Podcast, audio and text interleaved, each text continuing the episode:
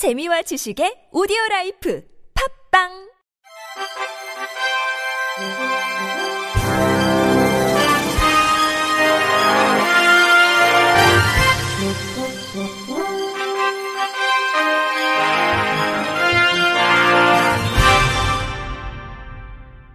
청취자 여러분 안녕하십니까? 6월 셋째 주 주간 KBIC 뉴스입니다. 정신장애 당사자들이 정신장애 비하 발언을 한 국민의힘 성일종 의원을 규탄하며 대책 마련을 촉구했습니다. 앞서 성일종 의원은 지난 9일 국회에서 열린 서울시당 6일 지방선거 당사자 대회 및 워크숍에서 임대주택에 못 사는 사람들이 있는 곳에 정신질 환자들이 많이 나온다며 임대주택의 동네 주치의들이 돌며 문제시 격리해야 한다고 발언했습니다. 이후 성 의원은 임대주택에서 정신질환자가 나오는 게 아니라 비교적 그런 문제에 직면할 수 있다는 것이라고 해명하고 격리가 아닌 격려를 말한 것이라고 발언을 수정하며 비하한 것이 아니라고 설명했지만 임대주택 거주자들에게 사과했을 뿐 정신장애 당사자와 가족에게는 사과하지 않았다는 비판이 제기됐습니다.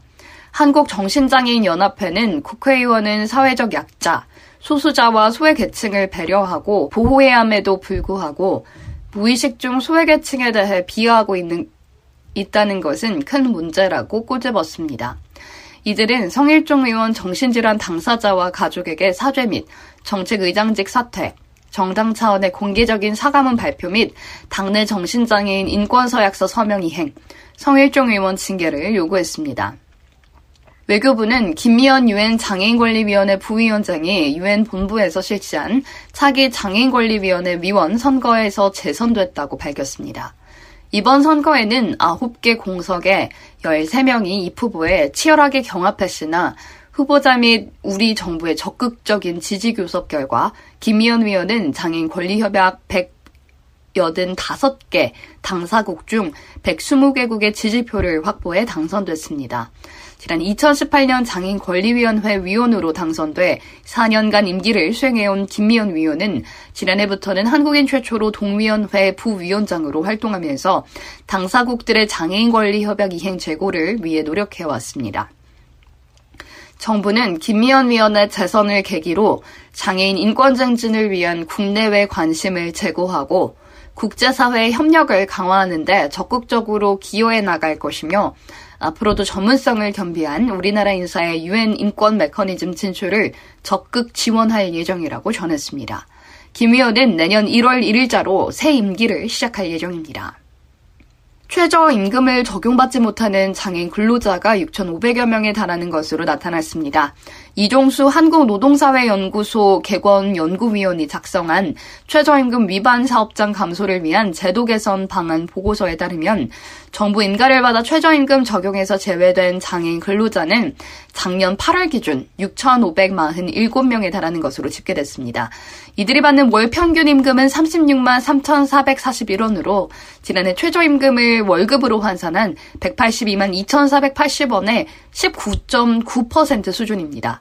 최저임금법 제7조는 정신장애나 신체장애로 근로능력이 현저히 낮은 사람, 그 밖에 최저임금을 적용하는 것이 적당하지 않다고 인정되는 사람에 대해 사용자가 고용노동부의 인가를 받은 경우 최저임금을 적용하지 않아도 된다고 규정합니다.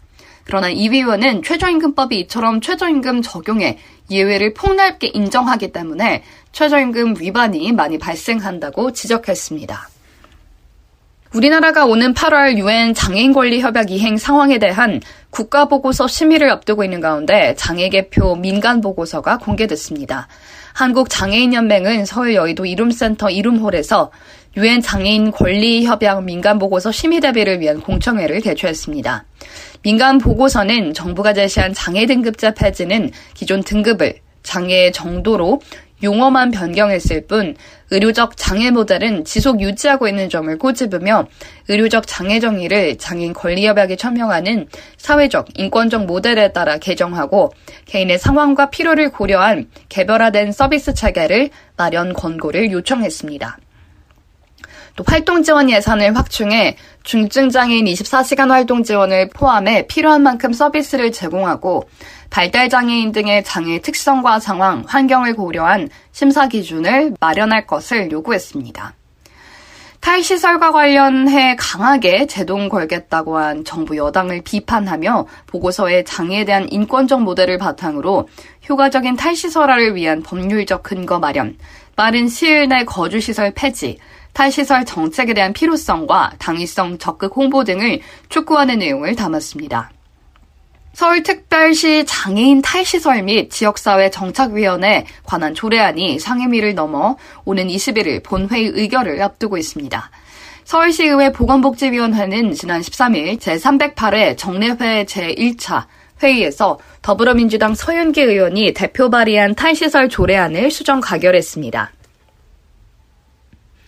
서 의원이 지난달 25일 발의한 탈시설 조례안은 장애인이 거주시설에서 벗어나 지역사회에서 자립해 생활할 수 있도록 탈시설 지원 근거를 마련한 것으로 탈시설에 대한 시장의 책무와 기본 계획, 탈시설 정책 민관 협의체 구성 및 운영, 탈시설 지원 사업 범위 및 예산 지원 등을 명시했습니다. 이 조례안을 두고 유엔 장애인권리협약에 명시된 탈시설 권리라는 찬성과 시설 이용자의 입장을 배제한 일방적인 조례 제정이라는 반대 입장이 팽팽하게 맞섰습니다. 탈시설 조례안을 발의한 서윤계 의원은 지난 14일 에이블뉴스와의 전화 통화에서 시설이나 부모회에 오해 소지가 있을 수 있는 부분들을 대폭 반영해 상임위에서 통과시켰다며 시설을 폐쇄하자는 것이 아니라 나오겠다고 하는 분들에 대해 국가와 지자체가 더 폭넓게 안정적으로 지원해야 한다는 취지로 마련된 것이라고 설명했습니다. 우리나라의 장애인 가족이 높은 수준의 돌봄 역할을 수행하고 있지만 장애인 정책, 가족 정책 모두에서 소외됐다는 연구 결과가 나왔습니다. 한국보건사회연구원은 최근 장애인 가족 지원에 대한 국외 사례 고찰과 함이라는 주제의 연구가 담긴 보건복지 이슈앤 포커스 제424호를 발간했습니다. 사회서비스정책연구실 장애인정책연구센터 이민경 부연구위원은 돌봄에 대한 가족 지원의 분석 틀을 사용해 선진적 가족 정책을 운영하는 유럽 국가와 한국의 장애인 가족 지원 내용을 분석했습니다. 분석 결과 장애인 정책 속 장애인과 가족을 포괄하는 지원이 부족하고 가족 정책의 발전 과정에 있는 가족 돌봄 지원 모두 소외됐습니다. 이 부연구위원은 국외의 경우 장애인을 돌보는 가족에 대해 장애를 고려한 추가 혹은 별도의 지원을 한다는 점을 공통으로 꼽으며 장애인 지원 정책이 장애인의 욕구를 기반으로 지원하고 욕구의 가족을 포괄하는 방식으로 접근한다고 분석했습니다. 한국장애인고용공단 고용개발원은 장애인 고용정책 수립 및 평가에 필요한 기초자료의 수집을 위해 6월부터 기업체 장애인 고용실태조사와 발달장애인 일과 삶 실태조사를 실시합니다. 기업체 장애인 고용 실태조사는 우리나라 기업의 장애인 고용 규모를 추정하고 기업의 장애인 고용 실태와 고용, 미고용 요인을 파악해 장애인 노동시장의 수요 측면에 대한 통계 자료를 생산하기 위해 매년 실시하는 조사로 상시 근로자 1인 이상 기업체 3만여 개를 대상으로 9월 말까지 조사합니다. 발달장애인 일과 삶 실태 조사는 발달장애인의 생활 및 취업 실태, 서비스 욕구를 파악해 발달장애인 고용복지정책 설계와 종합적인 지원 방안을 도출하고자 만 15세 이상 발달장애인이 포함된 3천 가구의 장애 당사자와 보호자를 대상으로 같은 기간 진행합니다. 특히 이번 조사에서는 코로나의 지속이 장애인 경제 활동에 미친 영향을 파악하기 위한 문항과 중대재해처벌법 시행에 따른 산업안전 관련 문항을 다수 포함하는 등 사회 현안 이슈와 관련된 통계도 생산합니다. 이상으로 6월 셋째 주 주간 KBIC 뉴스를 마칩니다. 지금까지 제작의 이창훈, 진행 유정진이었습니다. 고맙습니다. KBIC.